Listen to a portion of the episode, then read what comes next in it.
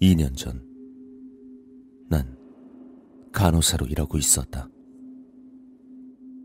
지금은 파견 사무원으로 일하고 있지만 그 당시를 돌이켜보면 잘도 그 살인적인 근무를 이겨냈구나 하고 새삼 감탄하곤 한다. 그도 그럴 것이 하루 18시간은 병원에 잡혀 있는 게 당연한 일이었으니 무리도 아니었다. 그날은 이교대 근무 중 오전 파트였다. 아침 7시 반쯤 평소 다니던 출입구로 출근했지만 병원 안쪽이 기분 나쁠 정도로 한산했다. 인기척이 전혀 느껴지지 않았다. 평소라면 아침 식사 때문에 간호사들이 이리저리 바쁠 시간일 텐데 뭔가 이상했다.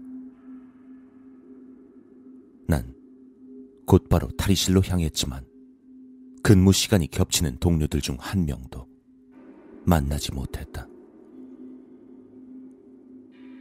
휴대폰으로 전화도 해봤지만 다들 전원이 꺼져 있다던가 수신이 불가능하단 메시지만 나올 뿐이었다.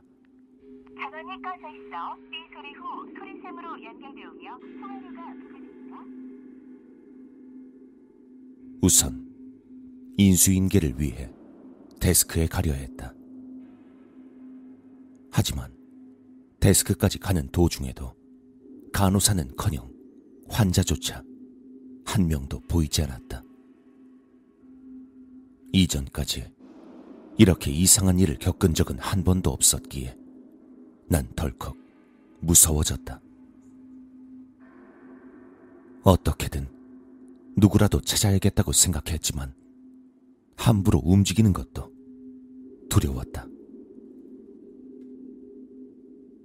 일단 내선 전화에 수화기를 들었다.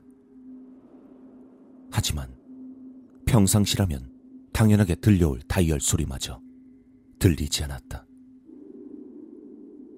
패닉에 빠진 난 다시 휴대폰을 꺼내다가 그만 떨어뜨리고 말았다.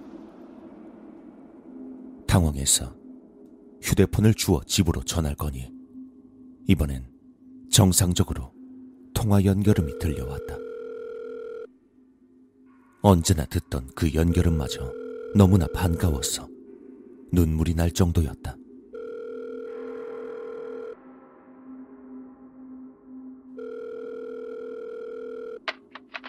여보세요? 예, 아버지. 저예요. 그래. 아들, 너 지금 어디냐?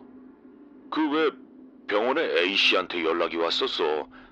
시간도 지났는데 네가 아직도 안 온다고. 혹시 뭔 일이 있는 거 아니냐고 묻더라. 그 이야기를 듣자 난 힘이 빠져서 그 자리에 주저앉고 말았다. 그리고 오싹한 것을 깨달았다. 방금 전 내가 휴대폰을 떨어뜨린 곳에 그때의 충격으로 빠진 배터리가 그대로 놓여 있었다. 배터리가 빠져 있는 전화기로 통화를 한 것이다. 휴대폰을 내던져버리고 난 어디로 가는지도 모른 채 정신없이 도망쳤다.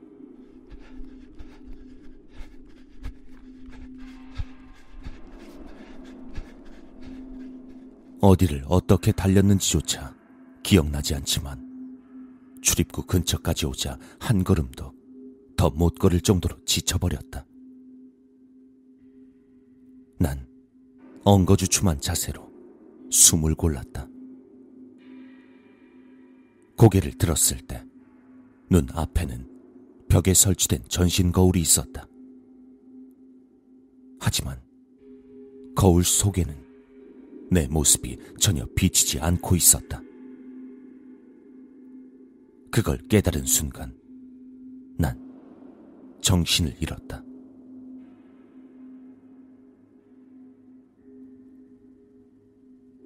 눈을 뜨자 데스크 안의 쇼파였다. 주변은 평소의 병원처럼 활기가 넘치고 있었다. A의 말에 따르면 난 출입구 근처에 넘어져 있었다고 한다.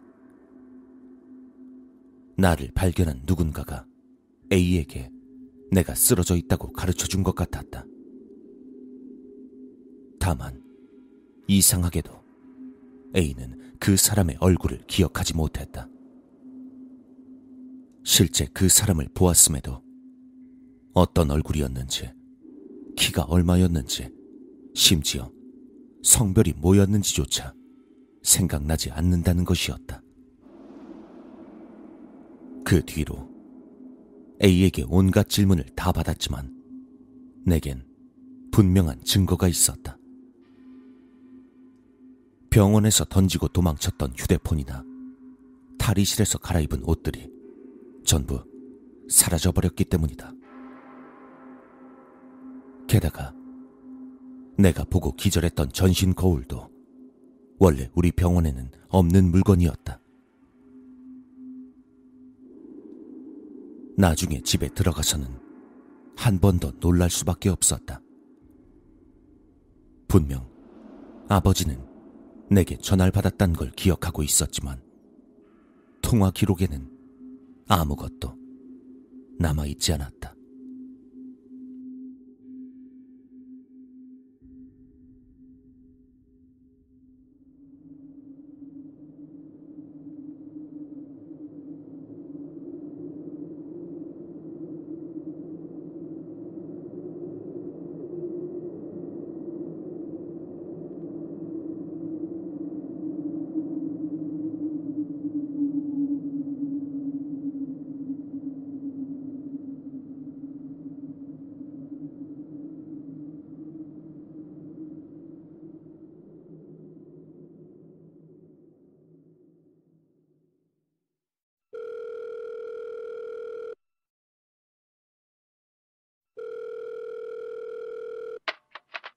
여보세요? 예, 아버지. 저예요.